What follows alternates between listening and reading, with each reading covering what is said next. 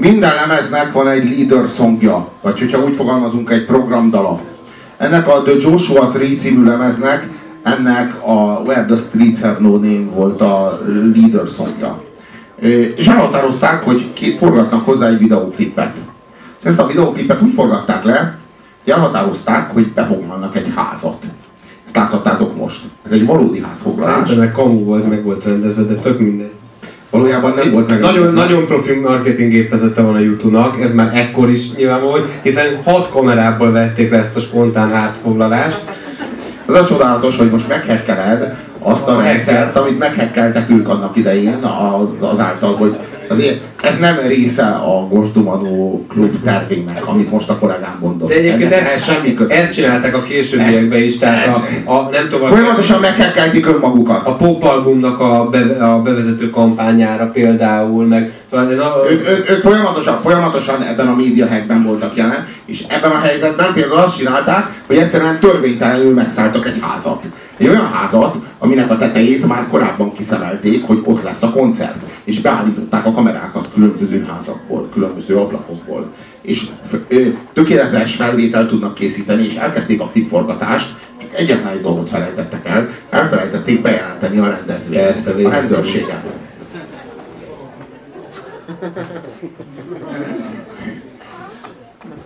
Na, szerintem... Az, hogy gyökér vagy. Na, mindegy, a lényeg... A lényeg, a lényeg, az, a lényeg az, az, hogy azért brilliáns ez a, ez a videóklip, mert ő tényleg értük jött a rendőrség, és ez egy olyan koncert, aminek csak az első száma hangzott el, mert a második számot már a rendőrség lekeverte és fölvették, és lejátsza, és ez a videoklipja a koncertnek, tehát ez egyetlen olyan koncert, ami nem volt bejelentve, tehát eleve törvénytelen volt. Abszolút egyetértek, hogy zseniális, hiszen van, aki még ma is elhiszi. A harmadik korszakuk meg erre reflektál. Tehát a, a, a harmadik, a harmadik korszakuk az, az bárki más számára hihetetlen volt. Van egy harmadik korszakuk, amivel, amivel azt mutatták föl, hogy így mi jelenleg két zenekar vagyunk. Vagyunk a YouTube, akik annak idején ez az ilyen post-punk, pacifista, elektrorock zenekar vagyunk, és vagyunk emellett pedig ez a ez a új keresztény ilyen térítő zenekar, amelyik a, izé, amelyik a rockzenét így elviszi a sivatagba, hogy a pogányokat megtérítse vele. És e, emellett vagyunk egy harmadik zenekar. Van egy harmadik énünk, ami pedig a kifordított énünk kifordítása.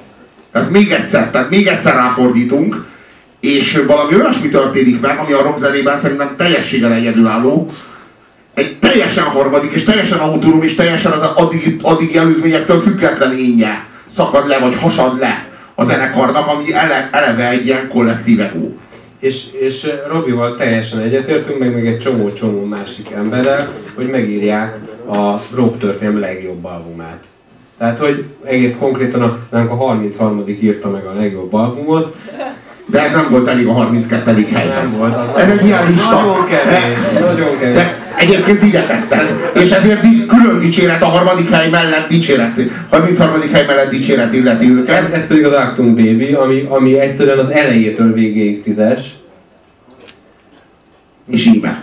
És íme, bocsánat, mielőtt belekezdünk, hagyj mondjam mert annyira szívfájdalom, hogy a zseniális Zoo Station című számot akartam berakni róla, ami, ami a legtökéletesebb um, le, leépítése a YouTube-nak, tehát egy dekonstrukció, amikor berakja a YouTube rajongó és azt hiszi, hogy ez nem is YouTube, hanem valami egész más, valami furcsa elektronikus dolog. Ehelyett a Robi berakta ezt a Tingli Tanglit, ami nem is tízes. Ez nem egy Tingli Tangli, hanem ez szerintem az Actum Baby című album legjobb száma. Hát nyilván azért raktad be, elég. Igen, bocsánat, hadd kérjek én elnézést.